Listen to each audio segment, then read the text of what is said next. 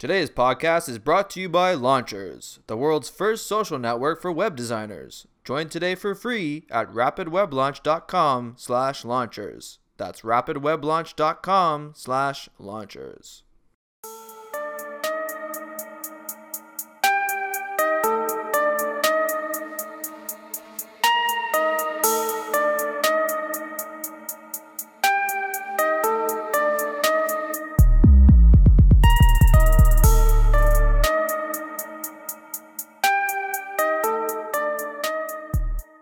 My neck has been bothering me lately. Maybe it's caused by poor diet and an insufficient amount of exercise. Or, if I were to believe what Google is telling me, I'm growing a golf ball sized tumor on my spine and better say goodbye to my loved ones now. Don't Google your health symptoms, people. Or perhaps it's caused by the 40 to 50 hours a week I spend sitting at a desk and staring at a computer. I'm sure that can't have anything to do with it. Regardless of why this is happening, I recently found myself in the waiting room of a physiotherapist, hoping to find a solution to these troublesome neck woes. In the center of this waiting room, hanging on the wall directly in front of me, they have a large TV playing a set of 10 or so commercials on repeat. But one of them in particular caught my eye. It was a beautifully made animated video with a cute cartoon baby as its star. The video was only about 45 seconds long, but had an important and surprising message to share. It was advocating feeding more beef to your six month old baby. It even suggested that not feeding your baby beef at six months old would be damaging to its health. And the best part of this video? I would say the part in the middle, where they cut up an entire steak, blend it into a savory beef juice, and then serve it to the baby in a bowl. Mmm, steak smoothie. The video ends with a call to action to visit thinkbeef.ca, where you can find an endless source of delicious beef recipes to serve your infant children and keep them from harm. You do love your children, don't you? The question is who is thinkbeef.ca?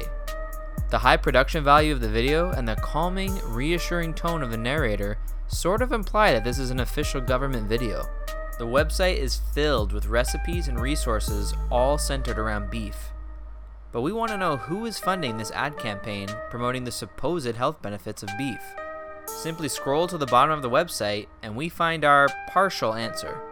The website is funded by beef import fees and collected by an organization called the Canadian Beef Checkoff Agency. While this is close to what I suspected, it's not exactly the dramatic smoking gun I was hoping for. So let's dig a little bit deeper. A quick Google search helps me find the official website of this agency. After reading through their About Us page, I find exactly what I was looking for.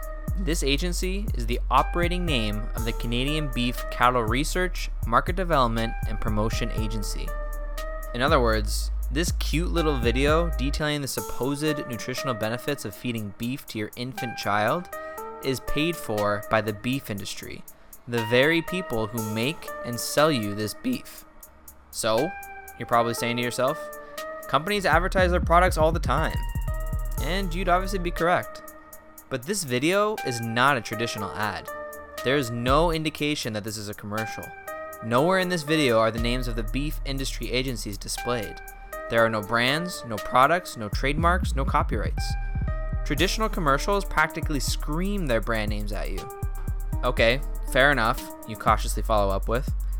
But they directly use Health Canada as a source for their claims. That has to mean something, doesn't it?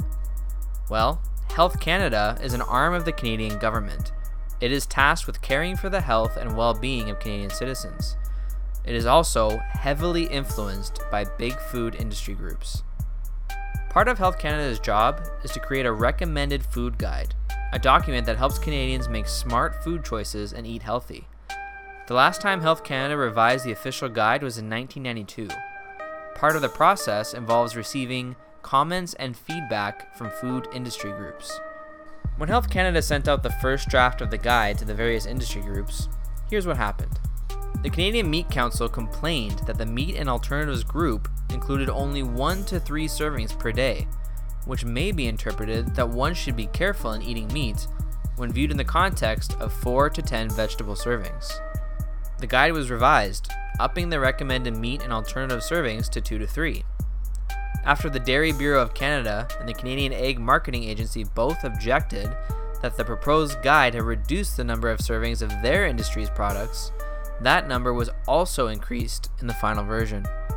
CBC Marketplace co host Bill Paul told viewers in 1993 the outcry was enough to make one think that the four food groups should be renamed the four lobby groups.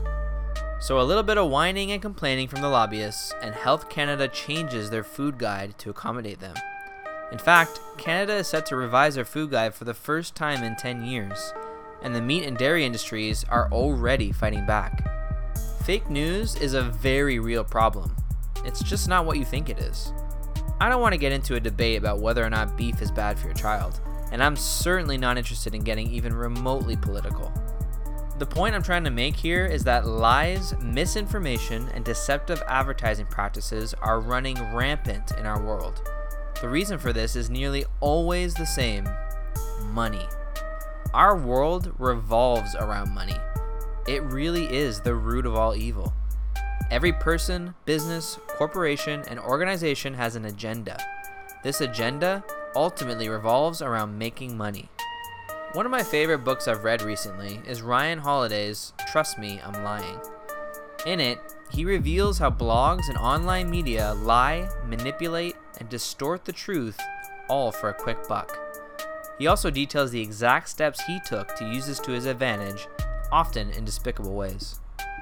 You cannot simply take information at face value. You must not make assumptions that the truth is being told. You need to do your own research and make educated decisions. None of this is new. Fake news existed long before Donald Trump made it a thing. Money, and society that obsesses over and covets it, has always been one of the largest sources of mankind's problems. It has only been exacerbated in the information age, where it has never been easier to spread damaging lies and misinformation. So, how can you protect yourself from fake news, lies, and deceptive advertising? Simply ask why more often. Why is this blog writing this? Why is this speaker giving a talk at this event? Why did this website quote someone without providing a source for their claims? Why does the website domain name not match the name or logo of the blog and publisher? Why do they keep speaking negatively about this specific person? Why is no one else talking about this? Why is everyone talking about this? Why is this video telling me to feed more beef to my children? Don't assume, be inquisitive, ask questions, do the research, educate yourself, and trust wisely.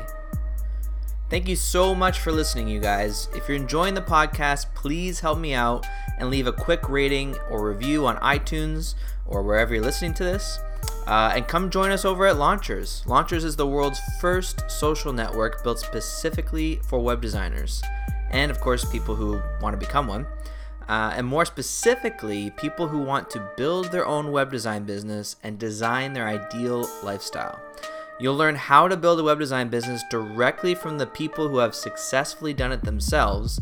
You'll connect with people in your niche, people who share the same skills, interests, and struggles as you and you'll gain instant access to a powerful network of knowledge, insight, and boundless motivation. So the link for launchers is rapidweblaunch.com slash launchers. That's rapidweblaunch.com slash launchers. Have a great week.